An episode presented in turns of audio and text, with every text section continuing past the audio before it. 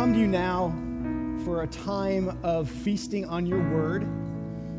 And our prayer is that you would take um, the words on these pages that are living and active, and that you would ignite them by the power of your Spirit in our souls, so that we find a greater joy in you today,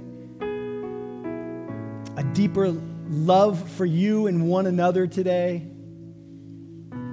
that we would encounter you afresh and anew, that you would awaken our souls through your word and your spirit. Awaken us, alive in us, I pray. In Jesus' name, amen. Amen. All right, we are in First Thessalonians. So if you want to open in your Bible, We have turned the corner into chapter 4. Huh? Am I right? Is it 4? I hope so. I prepared from chapter 4, so sorry, everybody. All right, so we are in 1 Thessalonians. We're going to look at chapter 4. We're actually going to start reading. I'm going to start reading at the end of chapter 3, so if you want to get there. We've been talking about how this book is about living with Jesus while waiting for Jesus. Jesus is coming back, He will return. And this book is about what do we do? How do we walk? How do we live while we're waiting for Him and His return? And this morning, specifically, the verses we're going to look at are about walking in love with each other while we wait for Jesus' return. So, how do we love each other? How do we walk in love with other believers, with each other, while we wait for Jesus? That's what this passage is about. So, I'm going to read. I'm actually going to read it, and I'm going to skip one little section. I'll explain why, and then, um, and then we'll jump right into this whole topic of love. Love this morning. So, the benediction at the end of chapter 11, I'm sorry, the end of verse, beginning of verse 11 in chapter 3 says this. Now may our God and Father Himself and our Lord Jesus direct our way to you. And may the Lord make you increase and abound in love for one another and for all, as we do for you, so that He may establish your hearts blameless in holiness before our God and Father at the coming of our Lord Jesus with all his saints. Finally, then, brothers, we ask and urge you in the Lord Jesus that as you receive from us how you ought to walk and to please God, just as you are doing, that you do so more and more. For you know what instructions we gave you through the Lord Jesus. For this is the will of God, your sanctification now, last week we picked up right there and finished down through verse 8, where he talked about our sanctification in the area of our sexual holiness. Now we're going to go down to verse 9 and pick up where we did not get to last week. Now, concerning brotherly love, so connect the dot between verse 3, for this is the will of God, your sanctification. Now he's going to talk about your sanctification in the area of love. Now, concerning brotherly love, you have no need for anyone to write to you for you yourselves have been taught by God to love one another. For that indeed is what you are doing to all the brothers throughout Macedonia. But we urge you, brothers, to do this more and more. This is the word of the Lord. Praise be to God for his word this morning. So these verses are all about love. And as I was preparing, I was thinking, you know, we're Christians. Isn't Christianity all about love? Like, what do I have to say about love to, to us this morning? And we all know that we're supposed to love one another and we're supposed to love God. So I think it's good to take a moment just to consider the significance of love. I was just thinking about like our daily lives and the significance of love. I think about almost every TV show or movie or Netflix. Don't they all revolve around some sort of love relationship? Somebody loving something, and you turn on the radio, if we do that anymore, I guess we don't. if you did, every song almost has something to do with love, does it not? It's expressed in different ways trucks and blue jeans and beer, but It's still often an expression of love, a desire for love, wanting love, love gone wrong, right? It's around us everywhere. And love can have, or lack of love, can have tragic effects on people. I mean, divorce often is just the lack of love within a couple. Uh, families really can be destroyed by it, where kids now, because of divorce, end up in, in two different homes on different weekends, bouncing back and forth. Kids will run away from home because they don't feel loved. I mean, think about some of your family holidays that are coming up, right? They may not be very much fun because you just can't love each other. Violence is the absence of love. Stealing really is the lack of love. Road rage People do awful things really to themselves and to others because of a lack of love. People join churches because they feel loved. People leave churches because they don't feel loved. People split churches because they just can't love each other. Even this afternoon, as you turn on football, if you do, you will see the slogan, Choose Love.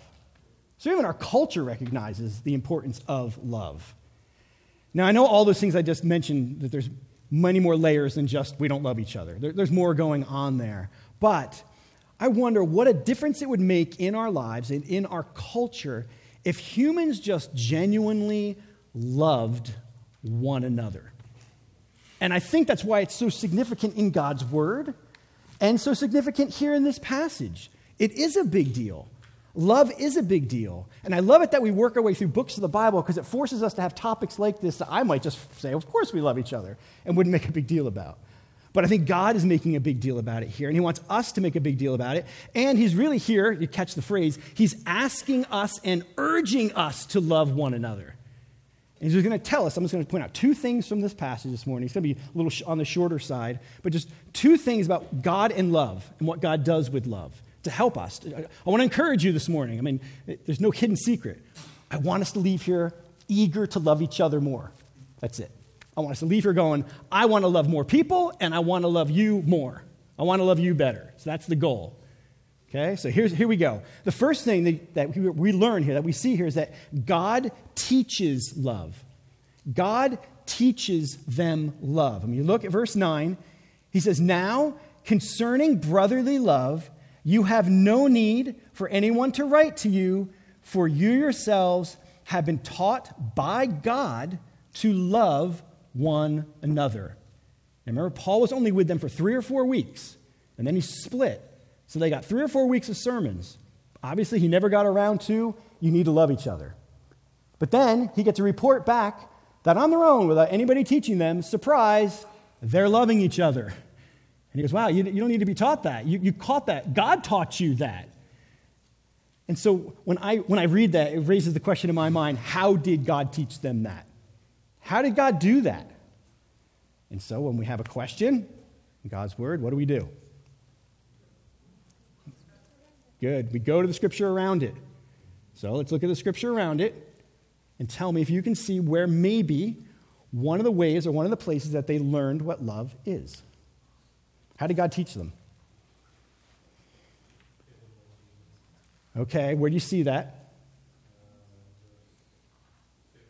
Okay, so you backed up to two. Good. In the Lord Jesus. Don't back up quite as far. Perfect. Excellent. He gives the Holy Spirit to you. What is one of the fruits of the Spirit? Love.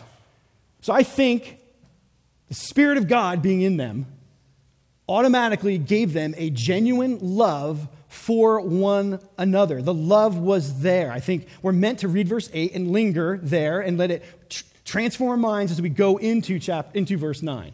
The Spirit of God is in you. I wish I could like stand on my head and break dance or something to get you like, the Spirit of God is in you. God Himself dwells in you. And because of that, there's love in you. You have God's love in you because of that. And then he gives us another clue, I think. You got to back up further. So if you want to go back to chapter 1, kind of in his intro part, I think he's kind of setting up the outline for the book. And so in chapter 1, verse 4, look at what he says. He says, For we know, brothers, loved by God, that he has chosen you because our gospel came to you not only in word, but also in power and in the Holy Spirit. So God, it looks like, taught them love by loving them. And how is his love expressed? By choosing them and through the gospel. And so you've got the gospel and then what is the gospel met with in that verse? The Holy Spirit. So you've got the gospel and the Holy Spirit. You got spirit and truth, word and power. We need both in our lives. Uh, we know love by the gospel and by the Holy Spirit. And when you were born again, the gospel of God and the Spirit of God exploded into your heart, giving you new life and opening your eyes to see the love that is found in the gospel. And that's how they were taught it. That's how you were taught it. The Spirit of God in you, bringing the gospel to life in them. God taught them love really by showing them the gospel in the power of the Spirit. And so this is nothing new, right? I mean, we could probably go around the room and I could say, everybody find one verse that connects the gospel and love. I bet you there's some coming to mind right now. Because they're everywhere. They're everywhere. So here's just a few. You guys know Romans 5 8. God shows his love for us in this. While we were still sinners, Christ died for us. While you were still sinning, this is love, you're still sinning, you're rebelling, and what does God do? He sends Christ who dies for you. There's love. You want me taught love? There, there's an example. There, there is love for you to look at. That's how you get taught love. John 3 16. We all know that one, right? For God so loved the world. The, the so there is not the so much. It's not like God loved you so much. It's God loved you in this way. For God so loved the world this way. Here's how he did it. How did he do it? For God so loved the world that he gave his only son, that whoever believes in him, you don't perish. You have everlasting life. And so that's love. Love, I think then, if I just take those two verses, love involves, involves dying, right? Christ died for us while we were sinners, and involves giving. God said the word that He gave His only Son, so it involves dying, it involves giving, and it's almost impossible to not go to 1 John 4 to talk about love. If you want to learn more about love this week, read 1 John. It's just love. It's all about love and how love functions in our lives. But in chapter 4, I mean, it's just, it's beautiful. It connects our love for one another with God's love for us. So it's going to go on the screen here. 1 John 4 says this, beginning in verse 7. So go back to 1 Thessalonians as you're hearing this. Beloved, let us love one another. So there it is. So there's the call. We're supposed to love each other. For love is from God. So love comes from God. And whoever loves has been born of God and knows God. So if you have a genuine, born again, spirit empowered love for other people, it's proof that you've been born of God and that you know God. And then he clarifies it, he flips it in verse 8. Anyone who does not love does not know God. So if you're not loving, it's proof that you really don't know God, that you're not walking with God because he says God is love. Because that changes things. It's just not that love comes from God, it's that love is God. God is love. That means that's an attribute that God carries with him everywhere into every circumstance all the time. So every other attribute of God is informed, infected by God being loving, that he is love. And so then he goes on to say this in verse 9 In this, the love of God was made manifest. Here's how you see what love is that God sent his only Son into the world so that we might live through him. Does that make logical sense? If I'm love and I want you to see love, then I've got to manifest myself in your presence so you can see love. Does that make sense? So, of course, if God is love and you're going to see what love is, you've got to see God. So, what does God do? He shows up. right? He shows up. He puts on human flesh and he shows up on earth so that you and I can see what love really is. He manifests his love. And then in verse 10, and this is love, not that we have loved God, but that he loved us and again sent his son to be the propitiation for our sins. In this is love, not how much you love God, but that he loved you and sent Christ to take away all God's wrath. Oh, if we could just get a tiny glimpse at the wrath of God. Maybe we see it in Genesis in the flood. Maybe we see it when the earth opens up and people are swallowed in Exodus. There's a few places we get a glimpse of it. God's wrath is terrifying, and we're all deserving of it. And yet, Christ is sent to show us God's love by diverting God's wrath from you. And then he ends it with this Beloved, if God so loved us, we also ought to love one another. So if you notice, verse 4 and verse 11 both bookend this. What's the goal? Love one another. So we're taught, I think, by God to love each other by God revealing his love for us through Jesus and the gospel. And I was just thinking this morning, isn't it amazing that God created humans with the capacity to love? He didn't have to do that, right?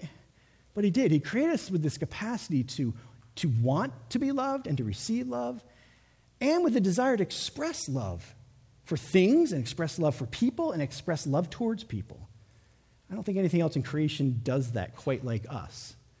But yet, God created you in his image.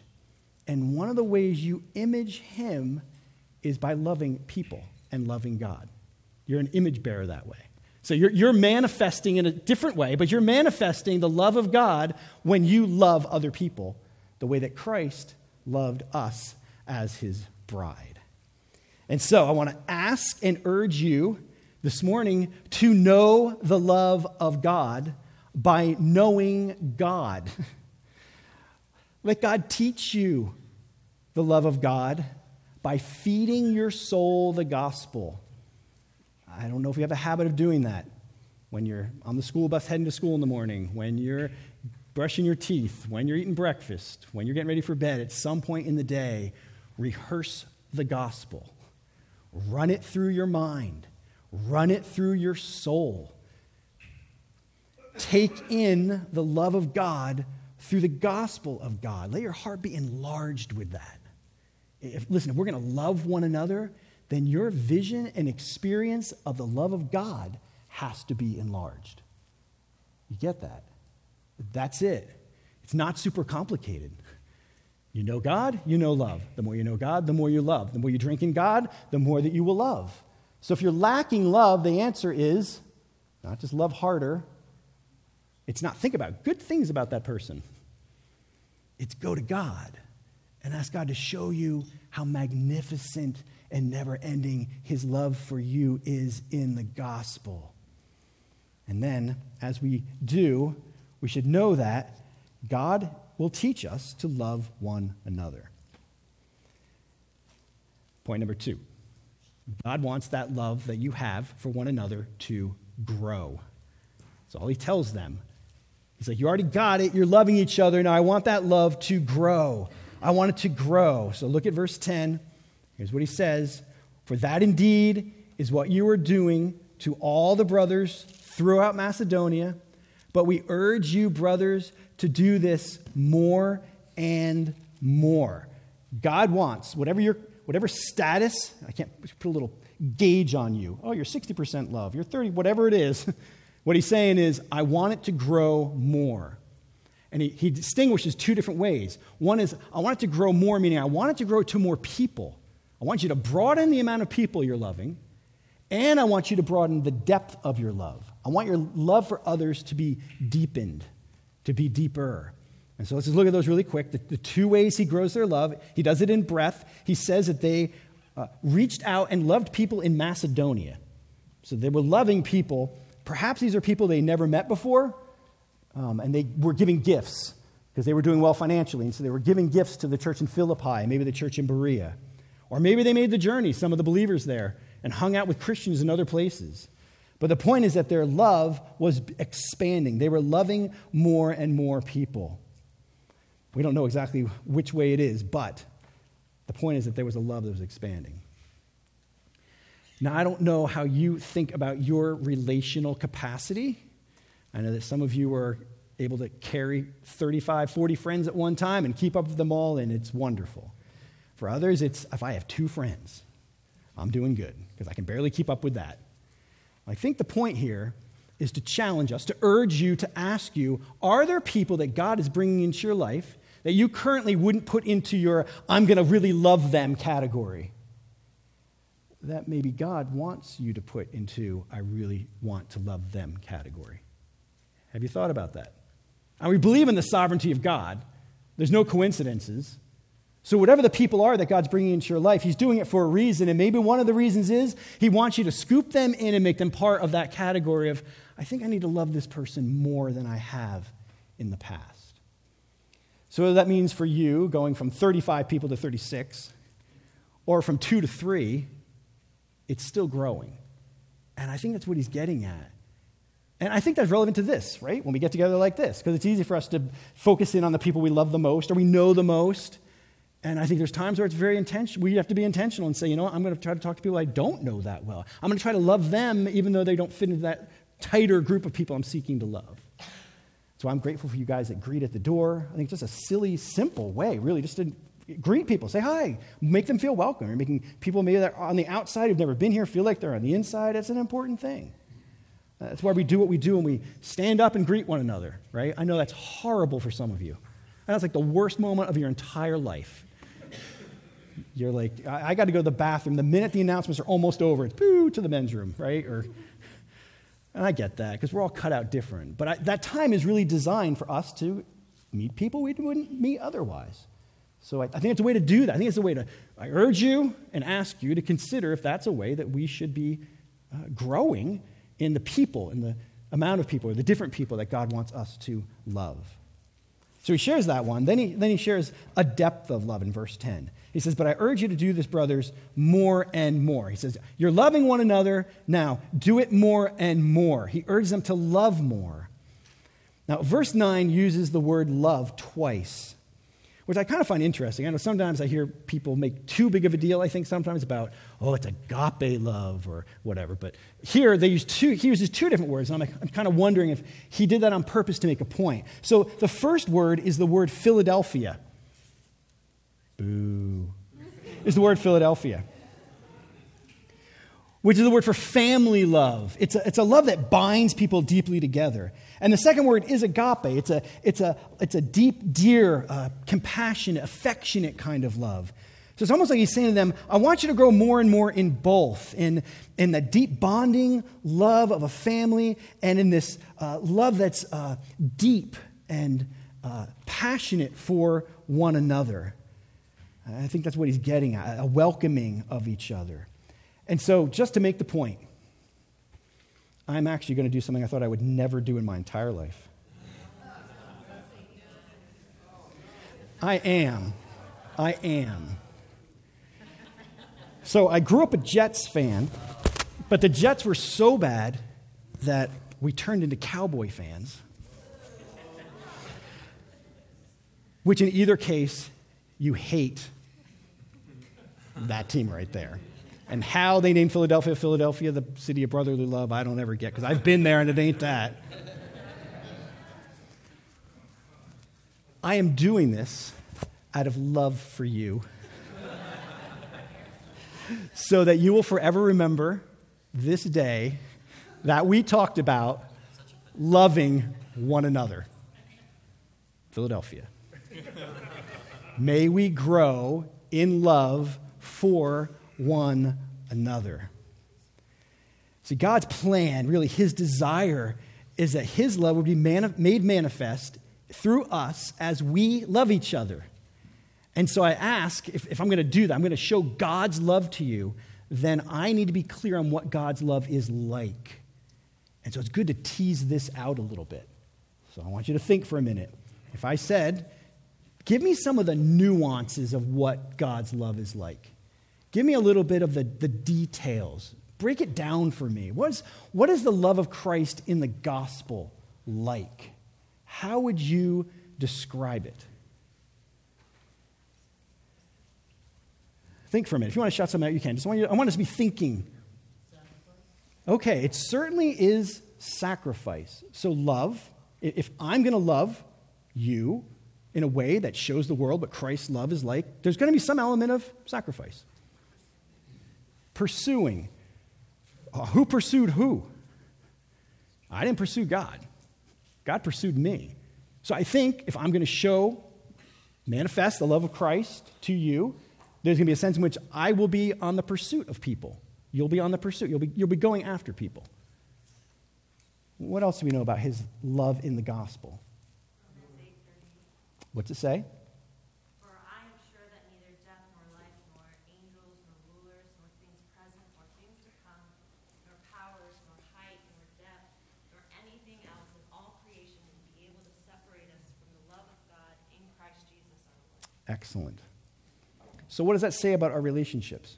If, I'm, if my relationship is going to look like that, then what should div- what, at what point should I stop loving you? No point. Right? That's the love I'm going after. If that's the love that I'm experiencing from God, then that's the love that I should be making manifest to each other. Good. So God saw our need, that was love. He then went and met our need, that was love. Uh, I think there's a way that we could say gospel love looks like us recognizing when somebody has a need and then meeting that need when we're able to meet that need. It's a relational love. I mean, he, he did it to reconcile us to God, right? He did it absorbing anger from the Father for us. That means if I'm going to love you the way that Jesus loves me, I will absorb your anger if that happens, and still love you anyway. I don't want to water down God's love or the gospel love, but it's a kind love, it's a compassionate love. Think about how patient God is in the gospel. It's enduring. It's even God being known. He sends Christ to show us his love, and as a result, we, we get to know God. So if I'm going to emulate that, then there's ways I should be letting you know who I am and what I am like as a way of loving you. I asked a bunch of members this past week uh, how they would describe deep, genuine Philadelphia type love. And here's some of the things they said. They said, letting down our guard and sharing our personal hurts and doubts and struggles and joys. It's about being known, and so for me to for me to love you, you need to know me, and for you to love me, we need to know each other, really know each other, like really, like what's really going on. Cut the fluff. What's happening? Like that kind of conversation. They talked about being real, being humble. They talked about listening to people, being a listener to people's pain and long suffer with them, and then remembering to follow up. Right? If somebody shares their heart with you, their trash with you, their life with you, follow up. Again, be in pursuit like God is of us. We talk about sacrificing time. They mentioned this sacrificing time to make other people a priority. I don't know how you are, everybody's different. I've got my list projects and people. And I can often choose one over the other. And it ain't people projects can become all consuming. I don't know about you, but how do, you, how do you value people? I remember somebody shared a story a few weeks ago about a situation where they had all these projects planned, and then a neighbor swung by and was there most of the day. And this person just shared very humbly and honestly about the challenges of that and what God was doing in their heart the whole time and the struggle that was there, but how God used that. It's a sacrifice. Love is often a sacrifice. I mean, basically, in some of, these, some of these, you boil it down to it's just putting other people before yourself. I mean, that's love. It's, it's you first, me second. That, that's love and being a genuine friend for them. And so I just want to say this. We've been together for 10 years, and I see you doing this. I see you doing it. I, I know this is beautiful. There's no correction this morning. It's not like, yeah, okay, you guys all suck at this, so let's get our act together. It's, I think we're good at this. I feel like we do love each other. And so the urging is just, just don't kick it into neutral. Love each other more and more. Give time to this. Give thought to this. How can I love the people in this room, the people in my life, the believers, particularly? Next week, we're going to talk about uh, people who aren't part of the body yet, aren't part of the family. But for people who are part of the family, how can you give them, how can you show them brotherly love more and more and more? What does that look like? What does it look like to grow in that way? And so I was thinking about all this. I'm going to kind of close with this. It's a little bit of a tangent, but it's right here in, in uh, 1 Thessalonians. And that is this. As I was thinking through this whole thing, uh, why, what stops me from loving people? When do I fail loving people? What's going on in my heart when that happens? It became very clear very quickly that it's connected to faith. That my love for people is often connected to my faith in God. So I think a growing faith is the key to growing love. Growing faith is the key to growing love. And I say that because chapter 3, we talked about it last week, five times he talks about faith, faith, faith, faith. So don't disconnect it. It's about faith, and this is about our faith lived out. What does it look like when our faith is in action, when our faith is functioning and strengthening our very lives? And so I think that's what this is about. And then the benediction. I mean, remember, benedictions are for building your faith. That's the point. May God do this in you. And what does he say he wants God to do in them? Uh, make you increase and abound in love for one another. So he's like, come on, May God do this in us. May God help us to love one another more and more and more, which is a faith issue because it's connected to the benediction, which is to build your faith. So I think there's this great connection in God's design by God that faith building is a piece of the puzzle for love growing. They work together. And so let me just see if I can illustrate this a couple of different ways, and then we'll close. Let me just share, let me, let me let you know me my ugly sides. So uh, this week, huh? You already do? Is that what you said? Okay. All right, I thought so. So uh, there was a day this week. It was a Wednesday or Thursday where I just I just had a bad attitude, um, tired, um, uh, discouraged, um, just too much to do, couldn't get it done, just bad, and I was taking that out on somebody else in my home that's there all the time who tends to endure my sin. and at one point in the day, Elspeth just looked at me and said, You know that the way you're talking to me so unkind is hurtful. That's all she said. Graciously walked away. And so I began to wrestle with I know that's true. I know I've been talking that way. And in my mind, then you start to have this little war I don't know if you've had this happen. It's, I have so much to do, and I'm not getting any of it done, and I'm not gifted to get all this stuff done. I don't have the capacity to get this stuff done, and I am just, I am finished. I can't do anymore. And then I realized, so this is great. Like, I'm supposed to be pastoring people, and here I am functionally, I'm an atheist in this moment, because you noticed who's absent from all of that, right? I've got too much to do. I don't have the capacity to get it done. Um, I'm under gifted. There's too many things. There's no God in that. But actually, there is a God in that. Right? I'm the God in that. I, it's all about me. There's no faith. So, my lack of faith in what God wanted to do that day did what to my love for her? It ruined it. Do you see the connection? There's a connection there. So, so it should make you think, it should make us think, okay, then what promise of God or what things about who Jesus is, what he's done, what he is doing, or what he will do would build my faith for that list of things so that I would be at peace and then be able to love other people. I mean, you guys know this. When you're bent out of shape and your day stinks, do you love anybody? I don't. If I do, it's false. I'm not saying that's bad. Faking love sometimes is good rather than being a jerk. But let's not, let's not go there. Let's go down the road of what do I do to correct that? What, I, what, I, what is true? And so there's promises about God. So I, my encouragement to you is when you're struggling to love people or sinning against people like I was doing, ask yourself, okay, how is this connected to my faith in God? If I would believe this about God, for example, I made a list of things that I thought would be helpful for me of who Jesus is. He's the shepherd, the good shepherd of Christ Church, not me. He's sovereign on his throne, ruling over the universe, this church, and me. He gave me the to do list. What has he done? Well, he shed his blood for his bride, the church. That's pretty significant to my to do list.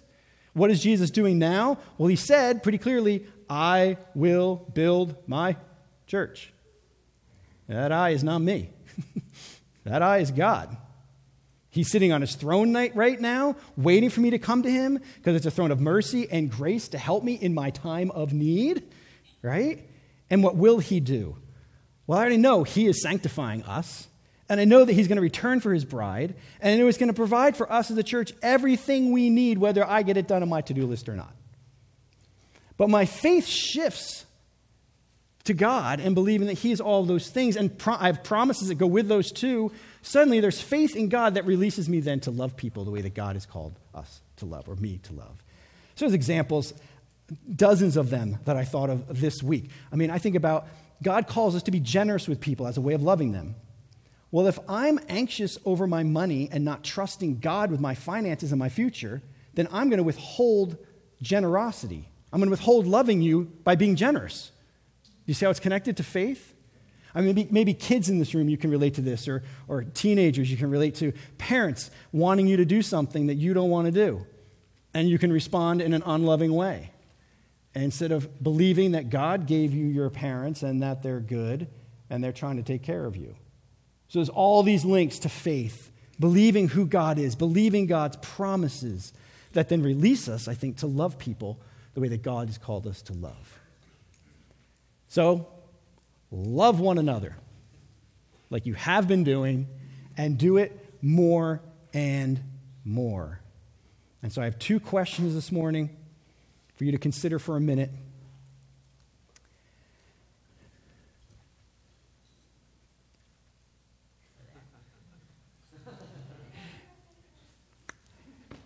Is there someone, so this is related to the God broadening your circle of friends, is there someone God has brought into your life that he wants you to intentionally love, maybe for the first time? Does that make sense? Question, I know it's maybe not worded the best, but is there somebody like that? You're like, yep, I think God has brought this person into my life. If I would just sacrifice a little bit of time, I would be able to love them in a way that God would want me to love them. And then, second, is there a way God wants me to love another brother or sister more? Is there a way to do that? Okay, so just take a minute. I'd love for you to consider those two questions. And then we're going to end by focusing on God's love for us as a way of fueling us to want to love other people. Okay? And out of love for you not to be a stumbling block, I'm going to take off this shirt. so let's just take a minute. Consider those two questions, please. And